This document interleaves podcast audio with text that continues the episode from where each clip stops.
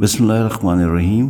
السلام علیکم، میں عاقل ندیم ہوں اور میرے آج کے کالم کا موضوع ہے، تم ہی کہو کہ یہ انداز گفتگو کیا ہے۔ سیاست میں اپنے مخالفین پر زبانی تیر و تفنگ چلانا کوئی نئی بات نہیں ہے۔ ہم نے حال ہی میں دیکھا کہ امریکی انتخابات میں سابق صدر ڈونلڈ ٹرمپ نے نہ صرف مخالف پارٹی کے امیدواروں پر ناشائستہ زبان سے بھرپور حملے کیے، بلکہ اپنی ہی پارٹی کے رہنماؤں کو بھی اخلاق سے گرے، تیزابی تیروں کی زد میں رکھا۔ اس انتخابی مہم میں وہ نہ صرف مخالفین پر طنز کی مسلسل وار کرتے رہے بلکہ انہوں نے اخلاق سے گرے الزامات لگانے سے بھی گریز نہیں کیا۔ ٹرمپ کی انتخابی مہم چلانے کے اس نئے انداز نے امریکی سیاست میں گہری تقسیم پیدا کر دی، جس کی وجہ سے اب سیاسی مخالفتیں ذاتی مخاصمتوں میں تبدیل ہو گئی ہیں۔ دونوں اطراف ایک دوسرے کی معقول بات کو بھی سننے اور سمجھنے کے لیے تیار نہیں ہیں۔ صدر ٹرمپ نے امریکی سیاست میں اس گرما گرمی کے علاوہ ایک اور جدت بھی متعارف کروائی۔ امریکہ کی تاریخ میں پہلی دفعہ ایک منتخب صدر دوران صدارت اپنے مخالفین کے لیے مسلسل قابل اعتراض، گفت، غیر اخلاقی اور ناشائستہ گفتگو استعمال کرتے ہوئے نظر آئے۔ ٹرمپ نے اس طرز تکلم کا نشانہ نہ صرف اپنے مقامی سیاسی حریفوں کو بنایا بلکہ بین الاقوامی رہنما اور مدبر بھی ان کے درشت اور غیر مہذب زبانی حملوں کا شکار ہوئے۔ پاکستان میں بھی سیاسی مخالفین کے بارے میں سخت اور بےحودہ زبان کا استعمال عام رہا ہے۔ مخالفین کے لیے غیر شائستہ زبان کا آغاز الفقار علی بھٹو نے کیا۔ انہوں نے اپنی انتخابی مہم میں اپنے مخالفین کو کسی طرح نہیں بخشا۔ کسی کو ڈبل بیرل خان کہا اور کوئی آلو خان قرار پایا، ایک آدھ کو چوہا بھی کہا گیا۔ مذہبی رہنماؤں، خصوصاً جماعت اسلامی کے امیر کو انتہائی رقیق حملوں کا سامنا کرنا پڑا۔ پیپلز پارٹی کے اخبار مساوات کے ذریعے ان کے خلاف نازیبہ القابات کا استعمال کیا گیا اور ایک مودودی سو یہودی جیسے نفرت انگیز نعرے اس اخبار کے ذریعے مشہور کروائے گئے۔ غرض، انیس سو ستر کی اس زہریلی انتخابی مہم سے پاکستان میں سیاسی مخالفین کے لیے لفظی عدم برداشت کی ابتدا ہوئی۔ یہ روایت بعد کے انتخابات میں بھی جاری رہی اور پچھلے انتخابات میں اسے ایک نئی بلندی پر لے جایا گیا۔ اس منفی روایت کا عموماً استعمال صرف انتخابی مہمات میں کیا جاتا رہا اور منتخب وزرائے اعظم نے اقتدار سنبھالنے کے بعد محتاط زبان کا استعمال کیا۔ انہوں نے مخالفین کے لیے انتخابی مہم کے دوران استعمال شدہ نازیبہ زبان سے اجتناب کیا۔ لیکن اب موجودہ حکومت کے اقتدار سنبھالنے کے بعد اس قدر بہتر روایت کا بھی خاتمہ ہو گیا ہے۔ ایسا لگتا ہے کہ وزیر اعظم اپنے آپ کو اب بھی حزب مخالف کا رہنما سمجھتے ہیں اور اقتدار سنبھالنے کے بعد تقریباً ساڑھے تین سال گزرنے کے بعد بھی اسی انتخابی مہم والی تیزابی اور جاہرحانہ لب و لیجے کے ساتھ اپنے سیاسی مخالفین کو نشانے پر رکھے ہوئے ہیں۔ وزیر اعظم اور حزب مخالف کے رہنماؤں کے طرز تکلم میں امتیاز ضروری ہے۔ وزیر اعظم پوری قوم کا رہنما ہوتا ہے اور بہت سارے نوجوانوں کو اپنے کلمات کے ذریعے متاثر کرتا ہے۔ ان کی ذہن سازی میں اس کا اہم کردار ہوتا ہے۔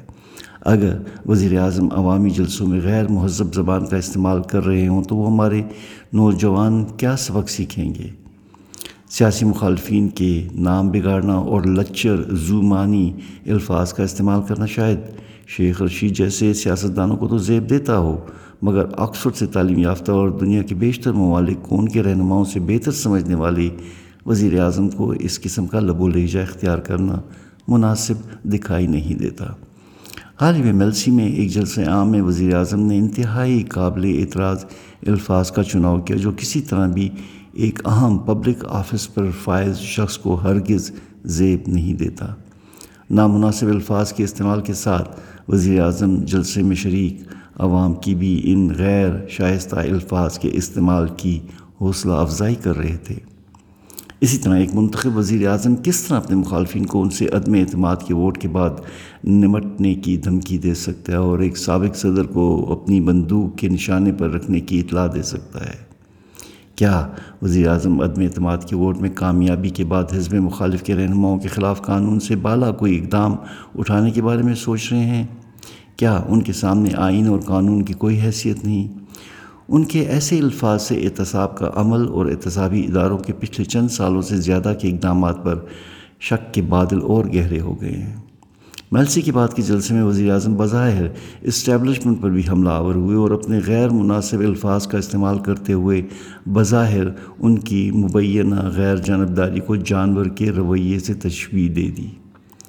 تحریک انصاف سے علیحدگی اختیار کرنے والے وزیر اعظم کے سابق مشیر افضل چند نے بھی ایک ٹی وی پروگرام میں انکشاف کیا کہ ان کی جانب سے عمران خان کو کابینہ اجلاس میں نازیبا زبان استعمال کرنے سے منع کرنے کے مشورے پر انہیں نہ تو وزیر اعظم اور نہ دیگر شرکاء کی جانب سے کوئی جواب ملا، جس سے واضح ہوتا ہے کہ اس طرز تکلم کے سب سے بڑے دائی خود عمران خان ہیں۔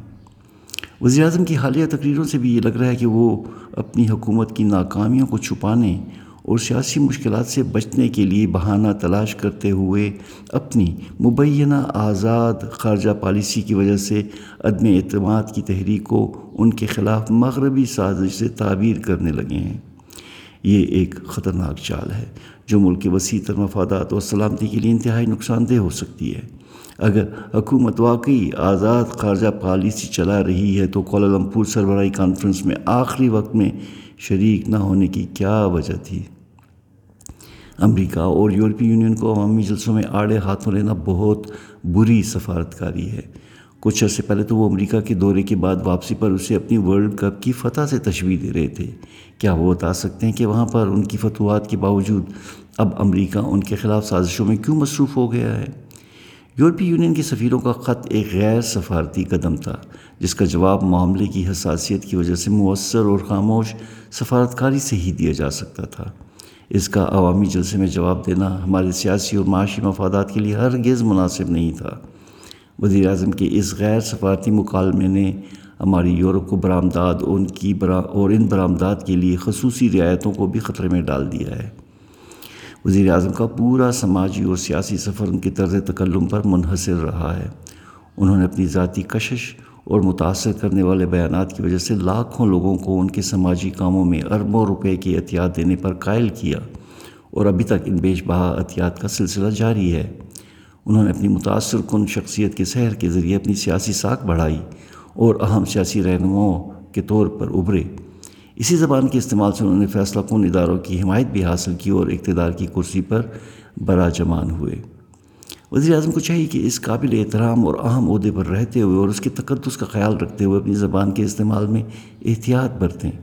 ان کے اشتہالی بیانات سے متاثر ہو کر اب ان کے ایک وزیر نے حزب مخالف کے رہنما پر خود کش بمبار بن کر حملہ کرنے کی خواہش کا اظہار کر دیا ہے۔